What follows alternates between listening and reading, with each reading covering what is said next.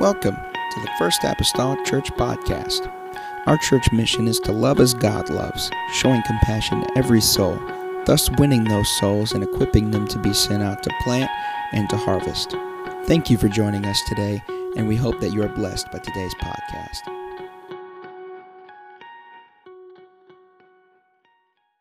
Somebody just sat down. I did that just for you, Sister Rhonda. Me just did. I thought I'm going to wait till she sits down, then we'll say, "Everybody stand." Everybody else keep standing. I want her to sit down. No, I'm just joking. Amen. Acts chapter number 18. Go to the word of the Lord here tonight. I'm Going to start with verse number one. The Bible states these words here this evening. Good to see so many. It just seems like there's more than usual here tonight, and I like to be surprised rather than disappointed. So thank you. Amen. Amen.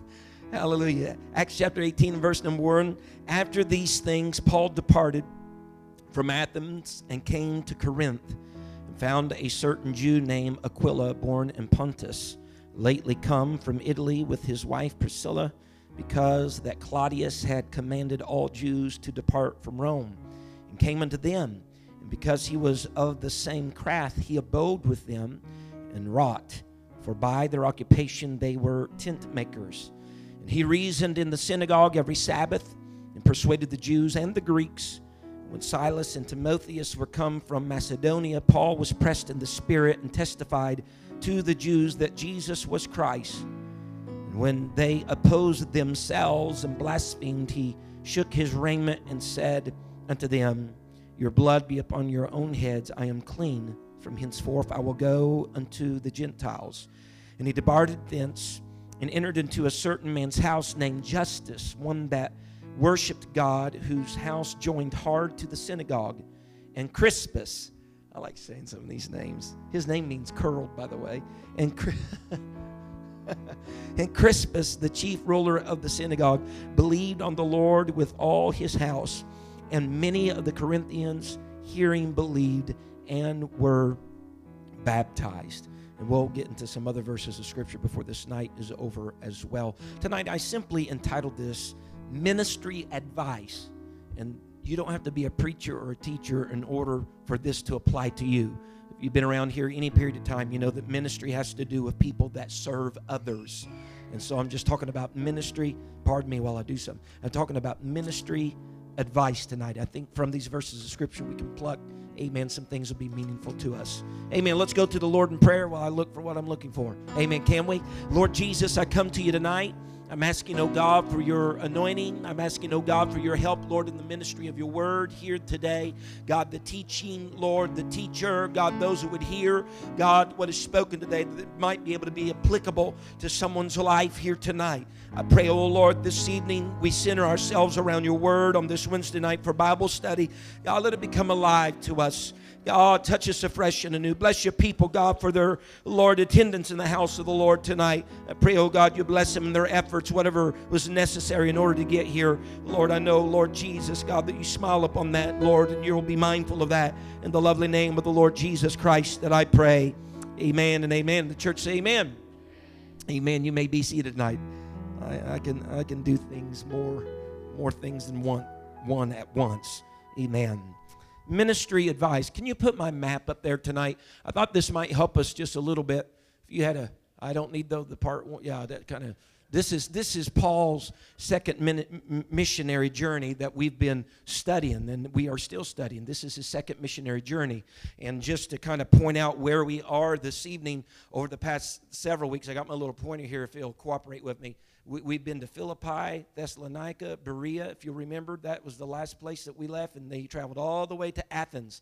And last week we were talking about Athens. Now he went boom right there to Corinth. That just gives you an idea where we're at. So Paul, this wasn't like Paul going to Albion and Mount Carmel and Kingsburg. Uh, he he did some traveling, amen, around on this this second missionary journey and on the first as well.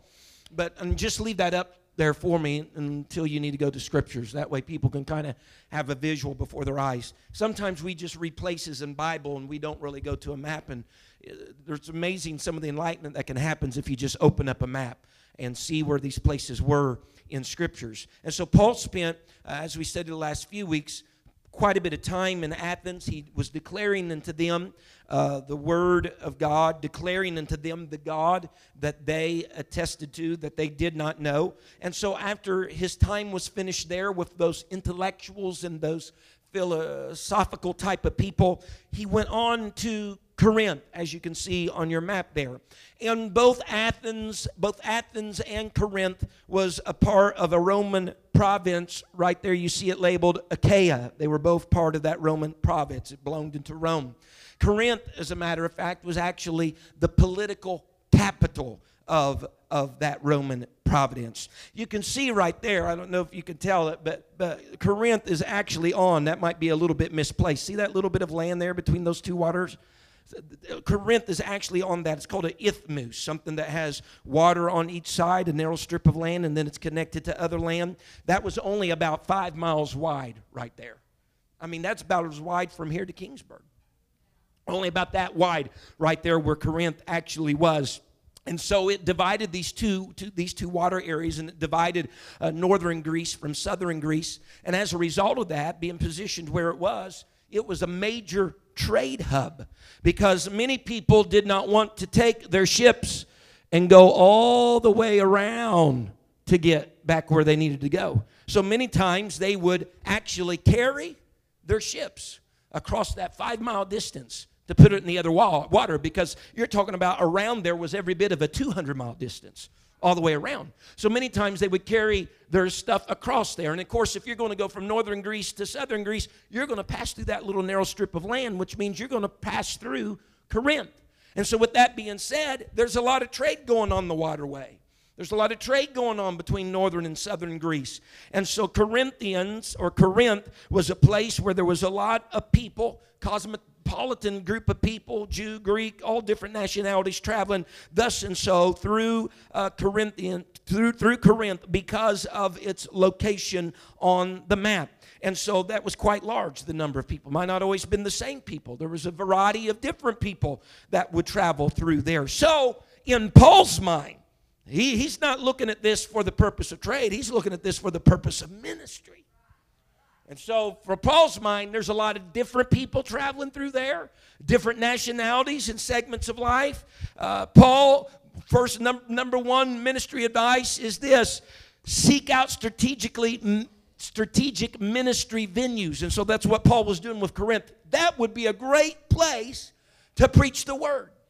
That would be a great place to start a church be a great place to start a church. All the people ebbing and flowing, coming and going, a lot of different nationalities, tremendous spot. So he was very strategic in his ministry endeavor after he left Athens. He left the intellectuals and went to Corinth, where he may be exposed to a lot of people. As a matter of fact, Corinth is only about 50 miles about 50 miles from Athens, and they, they were somewhat similar. Uh, Corinth was an ally of Athens, so there's similarities between them. They had similar governments, and uh, they both really didn't focus too much on the military aspect of their governments. Uh, Corinth, like Athens, though, since they were allies, they kind of focused on education, like Athens focused on education. However, whenever it comes to the city of Corinth, Corinth was deeper in immorality than Athens was.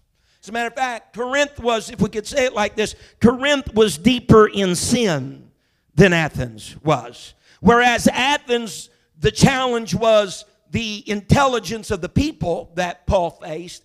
In Corinth, the challenge was going to be the sinning of the people that Paul was going to face.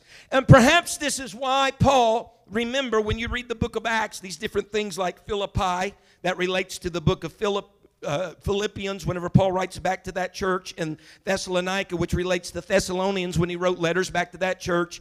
Corinth relates to guess what?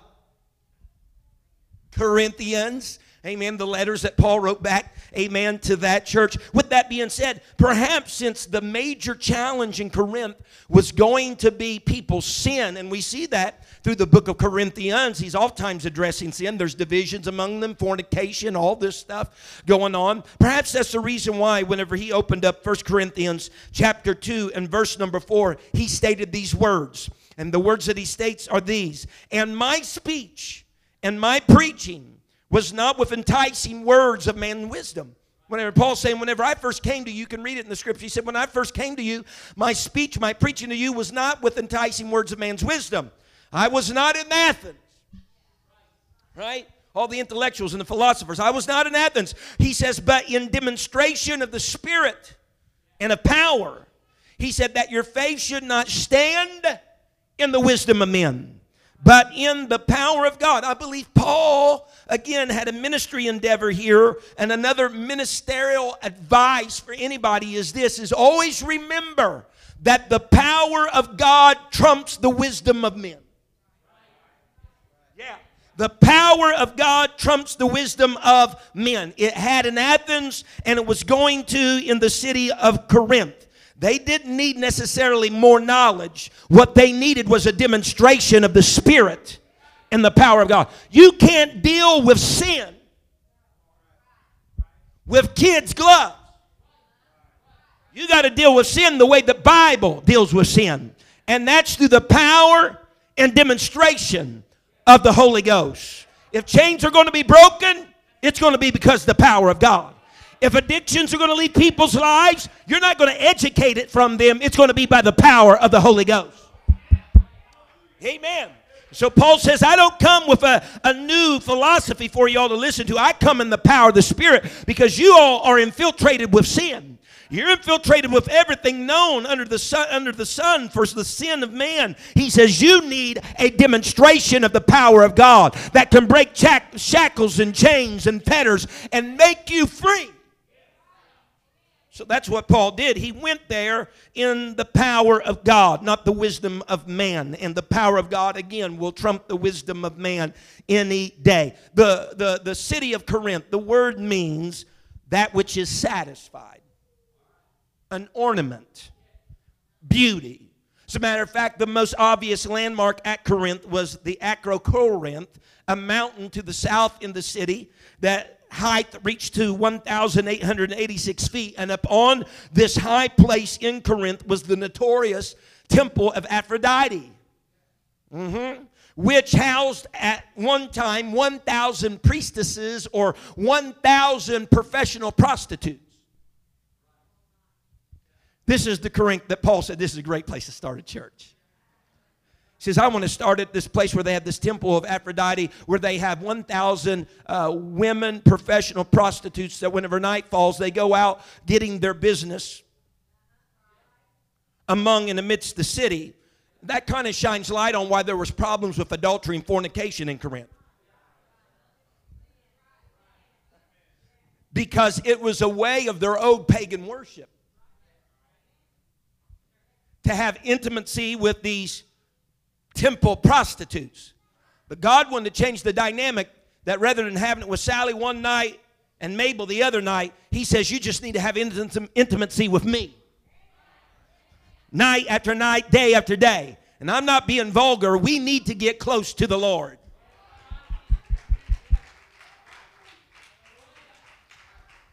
For that matter, he could decry in that city, I wish you to get as close to me as you've got to some. Can I, in the now generation, say, I wish we would get close to the Lord as we got close to some of the things when we weren't living in the church? Some of us laid down with alcohol and laid down. You understand what I'm saying? Huh? God wants to be close and intimate with us. And so here is Corinth. Corinth is morally bankrupt, okay? Their morals are not good at all. And so you have this, it's just kind of exacerbated because you have this ebb and flow of people because of it being the hub of trade from the seas and also from the land.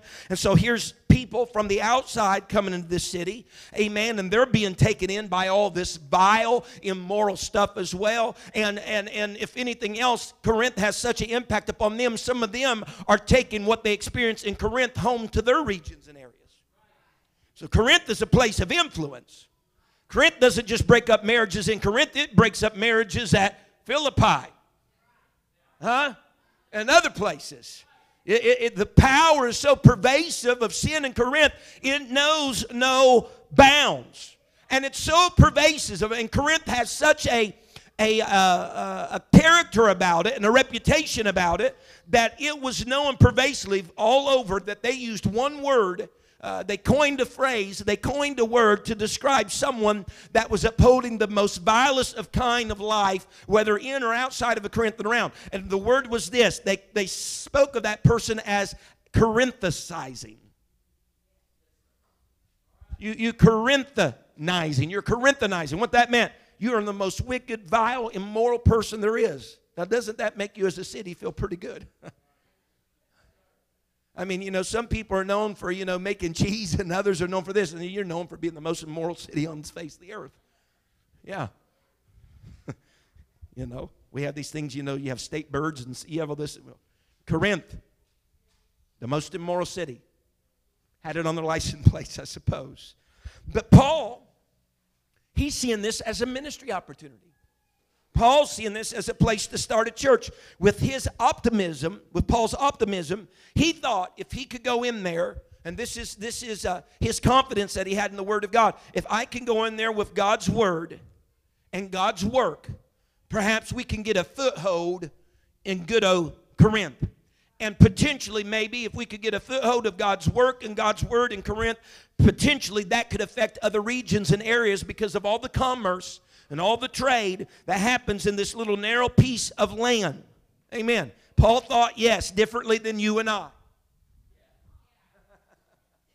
Others would have assumed Corinth, too far gone. Corinth, don't even touch it. It's going to hell in a handbasket. Corinth, some people thought, no, too steeped in immorality. Might as well not even try to fly your Holy Ghost flag there, amen, or experience any type of change in Corinth. But Paul didn't see it like that. Paul didn't see Corinth as a lost cause, and he didn't see them as a threat. Paul saw Corinth as an opportunity. And if Paul's seen the city of Corinth as an opportunity with all of the immorality and debauchery and fornication and adultery, then we should be able to look on any life that walks in through the doors of the First Apostolic Church, not as a lost cause, not as something we're wasting time on, but the possibility of an opportunity for God to change a life from darkness to light. So, the other ministerial advice that we receive from Acts chapter number 18 is this. So, Paul just, just recently here comes unto Corinth, and he's not long here that he is trying to find a community within the body of believers that are at Corinth. Now, I'm not sure, I'm not sure where Paul exactly found Aquila and Priscilla. Aquila is the husband, Priscilla is the wife. I oftentimes try to, I, you think you think Priscilla is a woman, right? And it is. But sometimes that Aquila kind of throws things off, you know. But Aquila and Priscilla, Aquila is the husband, Priscilla is the wife. I don't know where he actually found them, but it's quite possible from the reading here that he may have found them in the synagogue. Remember Paul's normal means of life when he went to a city? Where does he go? He goes to the synagogue, all right? And also, uh, he goes usually the Jew first and then the Gentile. That's his pattern. That's what he does. The Bible says that these two individuals have just recently came themselves to Corinth from Italy because Claudius, which is the Roman Caesar, has wanted all the Jews that are there in Italy, he wanted them to get out and leave Rome apparently from understanding you and study history that there were some riots going on among the jews see we, you had jews and then you had christians and uh, most outsiders just seen Christian as a division of the Jews. All right, they're just a division of the Jews, but we're talking about two different people. We're talking about one that believed uh, Christ never came, and the Christians believed that Jesus was the Christ. And so they're dealing with this. So there was some rioting going on among themselves or whatever. So they just they just evicted all of them from the land of Rome. And so Aquila and Priscilla was a part of that. So they had to leave Rome and they find themselves in Corinth. And Paul finds himself in Corinth. And so here they are. He finds them. Now it's quite possible then that Aquila and Priscilla may have already been converts before they ever met Paul. Amen. It's unknown for sure, but it's possible that they were already converts because the Bible says that Aquila was born in Pontus. It's up there on the map. See Bithynia and Pontus up there at the very top area? He said that, that Aquila was born in Pontus. And people of that region, here it is, the possibility, people of that region on the day of Pentecost were present. The Bible says in Acts 2 and verse number 6 speaking where the Holy Ghost fell and they spoke in tongues. You remember that? Amen. Verse number six. Now, when this was noised abroad, the multitude came together and were confounded because that every man heard them speak in his own language. And they were all amazed and marveled, saying one to another, Behold, are not all these which speak Galileans? And how hear we every man in our own tongue wherein we were born? Parthians and Medes and Elamites and the dwellers in Mesopotamia and in Judea and Cappadocia and Pontus and Asia. So it's quite possible. I don't know. I don't have no hard facts, but it's possible that Aquila and Priscilla already had the baptism of the Spirit. They were born there, and now that they are in Corinth, it's possible that they were already converts. But here we have something here of, of importance. Later in the chapter, we'll read of Aquila and Priscilla, and they will take somebody that was preaching the gospel in Ephesus by the name of Apollos. They'll, they'll listen to him, hear that he's speaking fiery and he's expounding the word of God, but he doesn't quite have it all. He only knows uh, the salvation message up to the baptism of John the Baptist. He doesn't know about Calvary. He doesn't know about the resurrection. He doesn't know about the infilling of the Holy Ghost. And so they take him aside and they, the Bible says, expound to him the way of God more perfectly. They had knowledge of all these things. So the, the, the, the, the understanding or the thought process is this if they were converted under Paul's ministry, we have no record of it. But being that Paul normally, again, hit up the synagogue first, the Jewish synagogue first, and this was his first order of business in a new city, he very well may have found Aquila and Priscilla there because they were already converts. As a matter of fact, it's interesting because several scholars say that it was customary. Listen, this is interesting. It was customary for Jews to sit in the synagogue according to their trade. Meaning you had all the carpenters over here, you had all the tent makers here, you had all the blacksmith here, all this over here. Many times they, they sat according to their trade in the synagogue. And Paul, if you note, he found them, Aquila and Priscilla, Amen. And they were what? Tent makers, as he was a tent maker. They had a similar craft. As a matter of fact, verse 3 tells us that Paul stayed with them only because they shared his craft. They were all tent makers, they were all leather workers. So, what I'm saying is, uh, an important ministry advice is this find community within the body of believers. It's good within the body of believer, believers to find people that you have similarities yeah. Similarities.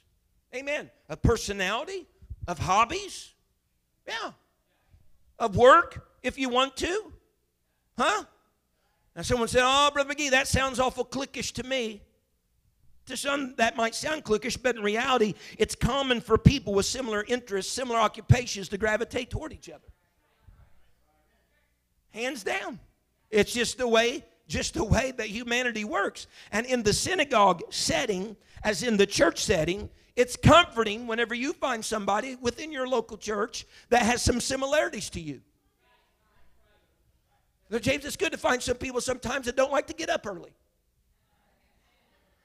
And if that's you, that's okay. I'm not saying I know that. I'm just saying. It's okay if you like to drink a pot of coffee. Isn't it great to find somebody that just like black coffee, just like you don't have to put nothing in it, just leave it to me black. You got something you can share and talk about. Brother McGee, what does this got to do with a hill of beans? Because we all want to be connected to one another in some way.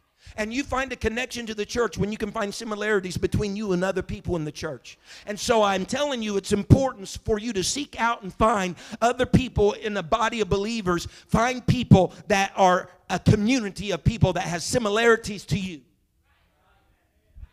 I'm telling you. It is needful and it is necessary. I mean, for one, do not normally, I'm saying normally, quotations here, different, you know, age groups seem to fellowship with in their age group. Right? I mean, I don't, I don't know too many times, like, you know, there's three people teenage years, and then we got the 60s that are together, and they're saying, hey, let's get together at such such time, and uh, let's go out to lunch and then play volleyball together. Now you're laughing, but you'll accept that, but you won't accept the fact then that some people might hunt and others might fish and others might like doing golf and others. Fellowship of one another. Amen. And that's never to say there's no cross pollination of the elderly with the young or anything like that, so to speak. But what I'm saying, it's important. It's important to find similarities, amen, in the body of believers because you know what that's going to do? That's going to keep you connected to the church. That's going to give you someone that you feel like you can lean on during times that are bad. Because you know what? They're whatever, they're a painter too, you know. So, what we read in Scripture here, look at this, this is important. Paul, right here at this time in his ministry in Scripture, Paul then is bivocational. He's a tent maker, and he's also trying to minister the gospel. At this stage in his ministry, he's bivocational. He had a trade. When things got bad, he had a trade to fall back on. Amen. As a matter of fact, it was common. It was common for Jewish boys to learn the trade of their father or learn some type of trade. Did not Jesus learn the trade of his stepfather? Carpenter? Yeah. Amen. So, so that, that was important. Another ministerial advice is this, and then we'll look at it. One out of seven days is reserved for worship, not work. Right? Paul is bivocational. He's doing both. He's involved in tent making, which is also known as leather work. He's, he's involved in that. Every day of the week, he is involved in that type of work. But in verse number four, the Bible tells us every Sabbath. Can you put verse number four up?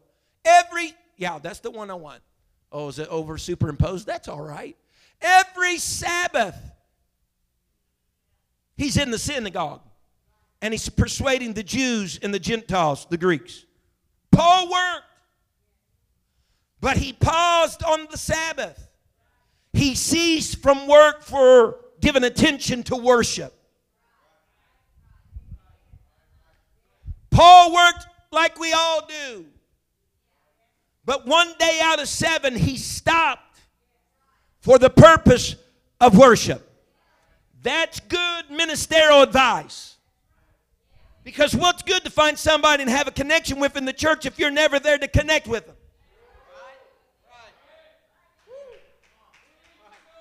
What's good about showing up for them to lift your hands, but when everything's fine in your life, you don't show up, but they're having a hard time and you're not there to lift their hand? That's right, Sister Sarah Johnson. Absolutely. And so when we consider these things, Paul worked, but he paused on the Sabbath. He ceased from work and attended to worship. Some believe, some believe that whenever Silas and Timothy showed up, because they showed up here, they had funds from Macedonia that helped Paul to go full time sharing the gospel. I don't have no hard concrete evidence of that, but they say that that's the reason why you see then that he's pressed in the spirit and now he's going about testifying to the Jews that Jesus was the Christ. Here are some scriptures that may lend to that thinking that they showed up from Macedonia with funds for him to go full time. Second Corinthians chapter 11 and verse number 8. Paul, again, he's writing to the Corinthians. He says, I robbed other churches. Now, he's not literally talking about embezzling money through the treasury and all this stuff, folks. It's a figure of speech. I robbed other churches, taking wages of them to do you service. And when I was present with you and wanted, I was chargeable to no man. Why? Because he was tent making. For that which was lacking to me, the brethren which came from Macedonia, which may relate to Silas and Timotheus, supplied. And in all things I have kept myself from being burdensome unto you, and so will I keep myself. Another place in Scripture that alludes to this is in the book of Philippians that Paul also wrote. Philippians 4 and verse number 15. The Bible says, Now ye Philippians know also that in the beginning of the gospel, when I departed from Macedonia, no church communicated with me as concerning giving and receiving, but ye only. And Philippi was in Macedonia.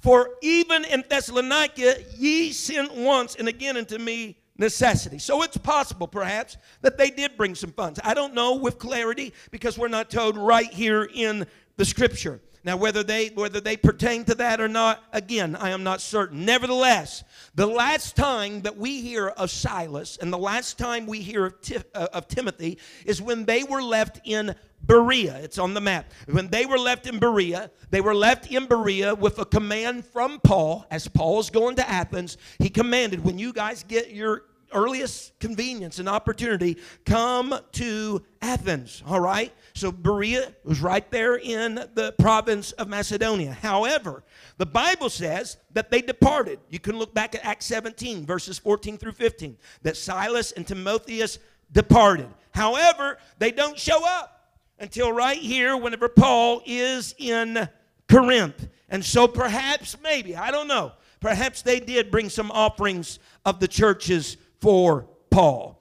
But here's, since I don't know for sure on that, I will tell you what I do know. Another ministry advice ministry is better done together. We might even say it like this ministry is best done together. When Jesus sent out the 70 disciples, did he send them out one by one? No. He sent them out two by two.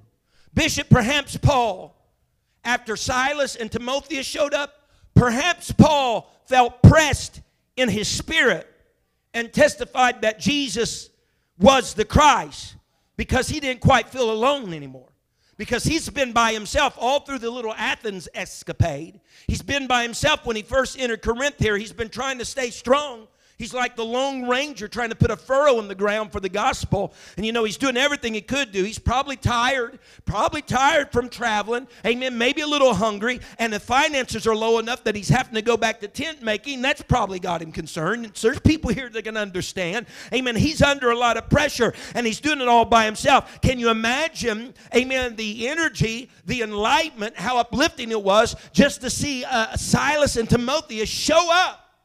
And be at Corinth where he was, it was like a fresh energy coming into Paul. Hey, I, am not doing ministry alone. Let me tell you, it is a wearisome task doing ministry alone. It's a wearisome task when you're the only one praying. It's a wearisome task when you're the only one worshiping. It's a wearisome task when you're the only one showing up. It's a wearisome task when you're the only one giving 100% of the effort. But, honey, something happens, synergy happens whenever another says, I'm going to do it with you. And someone over here says, I'm going to do it with you. Honey, it changes the dynamic of the whole atmosphere in ministry when you have 100% here and there and there, and everybody's praying and everybody's worshiping and everybody's fasting and everybody's excited and everybody's showing up. Paul says, I feel pressed in my spirit, man. I feel like preaching. Silas and Timothy showed, I feel like preaching. Jesus was the Christ. Declare it, declare it, declare it.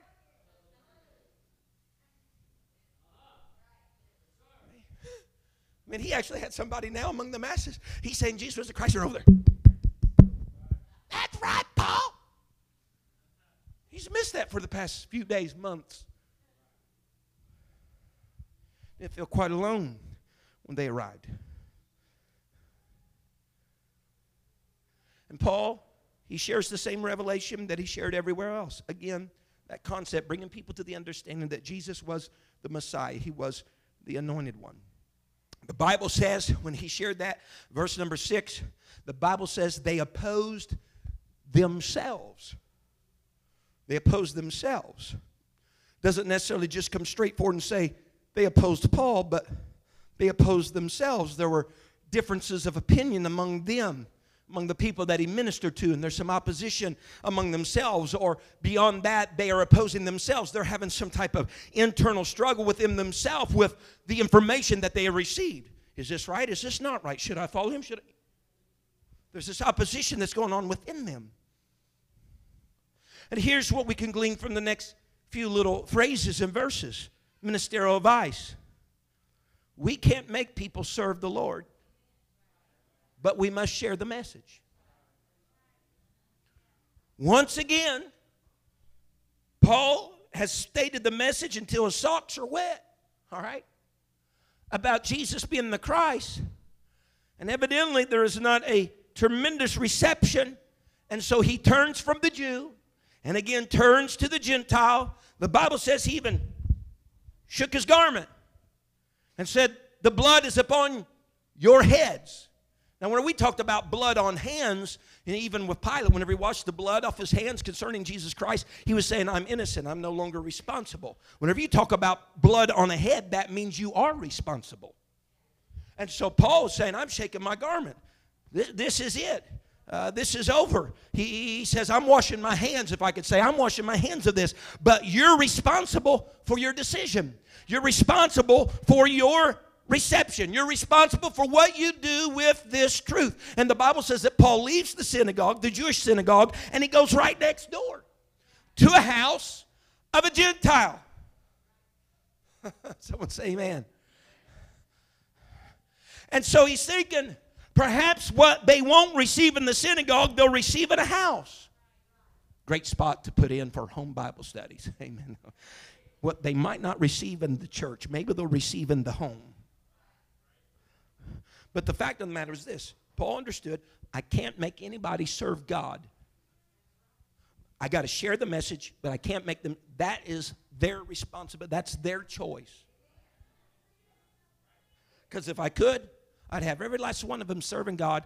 I'd have them repent, be baptized in Jesus' name, fill the Holy Ghost, and then I'd probably kill them so they could get to heaven quick. And wouldn't have to worry about with everything between after salvation until heaven for them to flub up, saved, unsaved, all this garbage. You're saying that funny, but let me tell you, there's a whole lot of truth in that. Getting the Holy Ghost is the easy part. It's stay and save.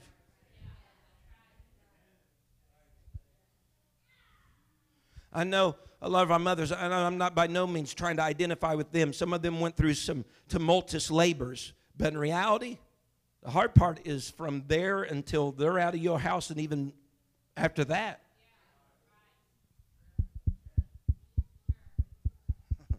Another ministerial advice is this for anybody your time and your investment in the kingdom is not in vain. Your time and your investment in the kingdom is not in vain. Come to find out, Paul says, I'm skipping the synagogue, I'm going to the Gentiles' house. But evidently, time, Paul's time and investment while he was in the synagogue wasn't in vain because Crispus, oh Curly, we might change your name. Crispus was the chief ruler of the synagogue. And he believed got saved, and his household believed and got saved. So Paul's over here, did what he didn't say. God, bless God, the blood's on your heads.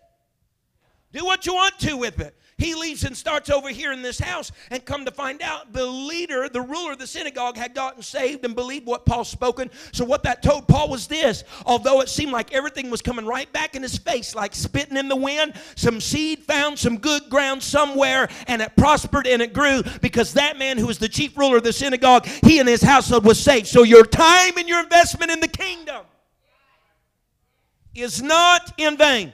The greatest ploy of the enemy is to lie to you and tell you your time and your investment in the kingdom is not amounting to a hill of beans. Because nobody wants to invest in anything that isn't going to have a return. Let me tell you, I can look in the mirror and preach this one all day long. Talking about time and energy investment in the kingdom, not seeing a return, and thinking, you know what? This is just wash my hands of this. But no, it doesn't matter. I'd stay here for 50 years, and if, if nothing ever happened, my time and my investment in the kingdom is not in vain. Whether I'm aware of it or not, it's not. For Paul, he happened to be aware of it, but it's not in vain. Because whenever I, if I remember the Gospels right, whenever he welcomed those to come on into the joy of the Lord, my good and my, what was the next word? Faithful. What'd you do all those 20 years? I preached, Lord. I prayed. I fasted. I studied. Checked on people. Went to the hospital. I buried their old. I dedicated their young. Sounds like you've been faithful.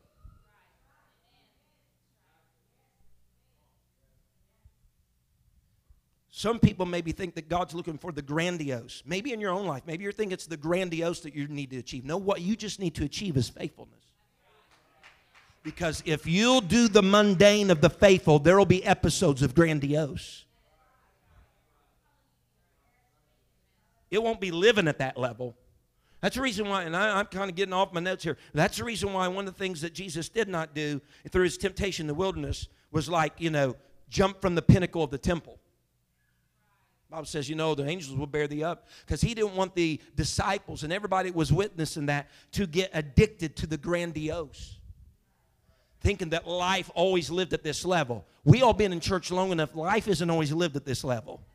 It's lived right here where our feet hit the ground. But you know what? You stay faithful with it, and every once in a while, whoo, mountain, there it is. But you got to learn how to walk it right here. You got to learn how to be faithful right here. And every once in a while, there's that little time that you're almost like one to three, and you can see the Lord praying, and there's glory, and there's great drops of blood. That only happens because those boys were faithful to walk when they was along the shore or up on the mountain or when they had bread or didn't have bread. They were faithful.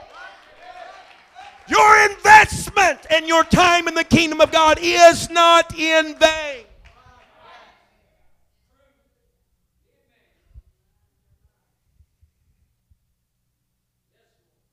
So, again, this great thing happened for Crispus Curley. In Corinth, power of God did that. Acts 18 and verse number 9. Then spake the Lord to Paul in the night by a vision Be not afraid, but speak and hold not thy peace. For I am with thee, and no man shall set on thee to hurt thee. For I have much people in this city. And he continued there a year and six months, teaching the word of God among them. Now let's ponder here for a moment. If Paul's history was any indication, and if the typical response of the people in the past was any indication, was the same as it had been, we could have expected Paul not to have stayed very long in Corinth. Because his times, Philippi, Berea, are usually pretty short. Because feathers get ruffled, and they're ready to kill the man or stone him or do something to him. And so he's usually leaving or having to be left or shown the way for the sake of his life. You remember, he's already been stoned one time. People thought he was dead and he got back up. So, you know, some of this stuff, even if I'm Paul, that's known in the back of my mind. You almost lost my life over this one time, one place. You know? And so here there seems to be not a readily acceptance in the synagogue now, and we would almost expect Paul to leave because normally when people oppose the message, they're ready to attack the messenger. Boy, that could have been another one I should have threw in there. But evidently there was some type of opposition going on beyond just opposing themselves among themselves or something that was going on in their minds since he left the synagogue and went to meet in the house. However, other opposition that Paul wasn't aware of yet was soon to come. We'll read of that next week, starting in verse number 12. There was other opposition soon to come. Paul would eventually be brought before the judgment seat there in Corinth uh, due to an insurrection of the Jews against him, Paul. And so we start to think, because we know that we see that, Paul doesn't see that yet, we start to think, Sister Sheila, how much can one man endure? You know? How much can one man endure? I mean, does he have a breaking point? Certainly he does. Certainly he does. And here's another ministerial advice or ministry advice for all of us. We all reach breaking points, even the Apostle Paul. In 1 Corinthians 2 and verse number 3, again, this is Paul writing back to the Corinthians, back to the place where he's at right now in the book of Acts. This is what he said whenever he first came to them. He said, And I was with you. He's making an admission now past the fact. He said, I was with you in weakness and in fear and in much trembling. He's not talking they were in weakness or they were in fear and they were much trembling. He's speaking to himself. I was with you in weakness, in fear, and in much trembling.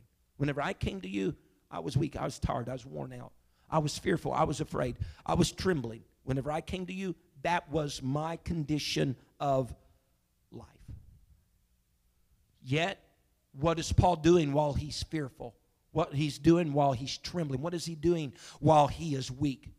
He's still plod, plod, prod, prodding along, still doing ministry.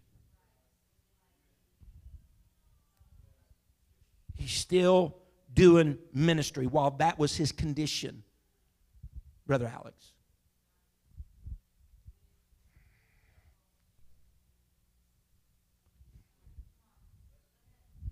Don't use your weakness as an excuse.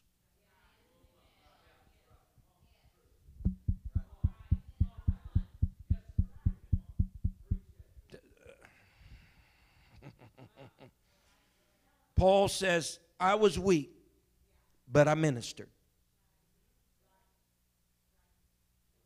I worked six days out of the week, but when Sabbath came, I was in the synagogue. Whether these things alluded just to the physical aspect of Paul or perhaps even to maybe a spiritual aspect of Paul. Maybe Paul was spiritually worn out You ever been tired in your spirit? Huh? Your hallelujah didn't get past your nose? Right? You've been tired in your spirit, but you know what Paul said? I'm still going to involve myself in ministry. Either way, whether it was physical or spiritual, there were certain difficulties that Paul had to minister through. Paul had to minister through. Amen. And the thing is, Paul was Paul was aware of these. He was aware he was weak. He's telling us that he was fearful and that, that he was trembling. He was aware of these. And the thing of the matter is this God was aware of them too. God was aware of them too. And God knew the things that Paul had faced prior to Corinth, what he was facing in Corinth, and what he was still yet to face, the insurrection to come in Corinth. God knew the immorality of the city. God knew the task that Paul endeavored to do in such an immoral place. He knew everything that was coming, everything that had been. And if I could say it like this God knew Paul's breaking point. God knew Paul's breaking point. And here was the advice from God for ministry. Look at it. Verse number 9 and 10. Be not afraid. I'm doing this in layman's terms. Speak and keep on speaking. Why? Because I'm with you, none shall hurt you, and I got a lot of people in this city. God's advice to Paul was this keep on. I'm weak, God, keep on. I'm afraid, God, keep on. I'm trembling, God, keep on. Don't be afraid, Paul. Don't be afraid. Speak and keep on speaking. Don't stop, don't stop what you're doing. The worst thing a child of God can do is to divorce themselves from any responsibility in the church when they're weak, afraid, and trembling.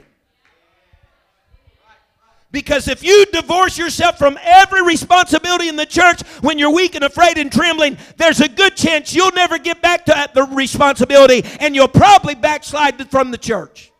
Oh, Brother McGee, oh, I got case studies from here people that said, now, Pastor McGee, or when it was Bishop, I sat with him, Bishop, I, I tell you what, I just need some time right now, and I need to set out from doing this, or so and so forth. You know what happened? They got cold and indifferent on a pew, and it wasn't long. They were right out the door, and there's still many of them not in this church today. No! If you're tired, keep on. If you're struggling, keep on. If you feel spiritually low, keep on, keep on. Keep speaking, keep teaching, keep coming, keep worshiping, keep working, keep volunteering. Keep on, keep on, keep on. And if you need reasons why, God gave the three reasons to Paul. Number one, I'm with you. Now, he didn't say every moment along the way he was going to make it evident that he was with him, but he was letting him know at this very vulnerable spot in his life Paul, whether you realize it or not, whether you think it or not, I am with you. Oh boy, that does something to somebody. I might not see him, I might not feel him, but I've had a word from him that he is with me.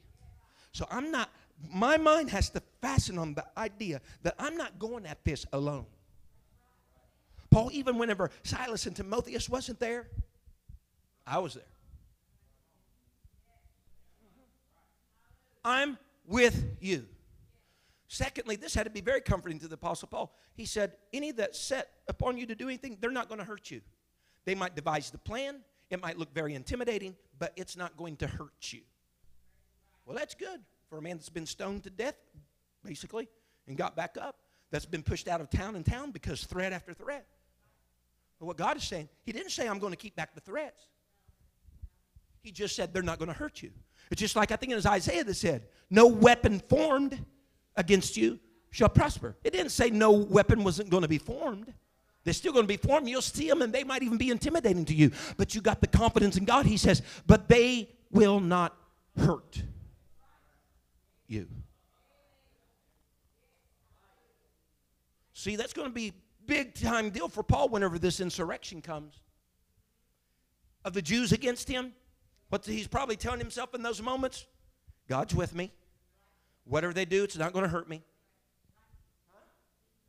And lastly, Paul, Corinth, this immoral city, this thing that's kind of like a lost cause to a lot of other people. You said, yeah, ministry opportunity, you know, come and go. And you've already had some havoc. He says, I got much people in this city. I got much people in this city. Another ministerial advice is this God has people, let me get it personal. God has people in our city. Do you believe that? God has people in our city. I'm not just talking about the population beyond those that are here. I'm talking about God has people that He wants to save, that He wants to bring to Himself through the First Apostolic Church in this city. If there's one thing that's ever tethered my feet to stay here all these years, it's that fact that God has people in the city. In the city. You say, well, the thing is, I could use that same claim at any city you go to. God has people in those cities, whether they be of a third world country or whether they be of other cities within the, within the United States. God has people in our city. 1 Corinthians 1 and verse number 26. Again, Paul speaking back to the Corinthians, he says, For ye see your calling, brethren, talking to Corinthians, how that not many wise men after the flesh, not many mighty, not many noble are called. He's speaking to the Corinthians. they, they could have, guess, got upset at this. He said, See your calling? He said, There wasn't a bunch of you that got saved there in Corinth that were wise. So there wasn't a bunch of you that were mighty. There weren't a bunch of you that were noble that were called. Well, you know, it goes to reason because the temperature of Corinth was hellish and immoral. Here's what he said concerning the, the, the, the kind of people at Corinth, Brother Howard, in 1 Corinthians 6 and 9. You've heard these scriptures many times, but let's look at them again. He says, Know ye not that the unrighteous shall not inherit the kingdom of God? He said, Be not deceived. These were the, and, and I'm just telling you this, these were the type of people in Corinth. Be not deceived, neither fornicators. That was Corinth. Idolaters. That was Corinth. Nor adulterers. That was them. Nor effeminate. Yeah, that was them. How do you know that? I know that because Paul wrote the book of Romans from the city of Corinth. He was in Corinth when he wrote the book of Romans. And when you read the first chapter of the book of Romans, it talks about those that were worshiping the creature more than they were the creator, not having the natural affection of man with woman, but woman with woman and man with man. Effeminate. Paul wrote that whole first chapter. Paul wrote the book of Romans while he was sitting in Corinth. He got his object lesson from looking around the window, outside the window of where he was staying at Corinth. So, yes, he said, You're fornicators, idolaters, nor adulterers, nor effeminate, nor abusers of themselves with mankind, nor thieves, nor covetous, nor drunkards, nor revilers, nor extortioners shall inherit the kingdom of God. Look, he said in verse 11, and such were some of you. He said, Y'all weren't wise and mighty and noble. He said, You were a bunch of adulterers, fornicators, abusers, robbers, covetousness. He said, That's the type of people. He said, But you know what? God saved you. Oh, Brother McGee, we can't have revival within our city. Have you, you know, we, we got a lot of drug problem in our city, Brother McGee. We can't have revival in our city. We can't have revival in our city. We got a lot of poverty in our area, Brother McGee. We can't build a church with a bunch of impoverished people. Baloney!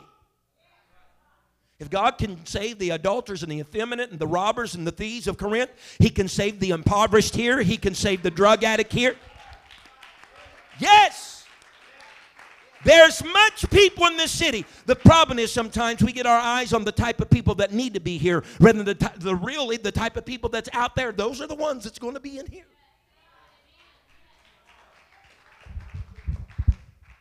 And don't get me wrong, I'd like to get the lawyer and get this one and get that one. That's great. But the the the the the, high, the, the majority of the people that are out there, we got troubled people outside these walls. And so you're going to have troubled people come in the church, and God can save them. Now, I'm not sure, and I'm, I'm coming to a close. I'm not sure that Paul would have stayed. The Bible says he stayed for a year and six months, one and a half years at Corinth. I'm not sure if he would have stayed there had it not been for the word that came from God in that night vision, telling him just to not be afraid, keep on, I'm with you. You're not going to be hurt. There's much people in this city because he normally stays at these little venues for short times because of the threats that come upon his life. But he had at this location the assurance of God that he was with him and the threats that would come would not hurt him. And so, in spite of what Paul saw this far concerning converts, God was telling him, and you stand with me, God was telling him, Paul, you, I know you don't see it right now, but I got much people in Corinth the city that's ridden with sin, the city that is overwhelmed with immorality. I'm just letting you know, Paul, that it's a high probability that the type of people that's going to be converted are the type of people that you see in the streets. They're the ones that will be converted. I close with this. Just real quickly, go through these 11 ministry advice, just to repeat them in your ears, and I'll pray.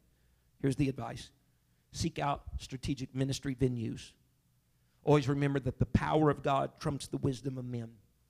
Don't forget to find a community within the body of believers. Remember that one out of seven days is reserved for worship and not for work. Remember that ministry is best or better done together.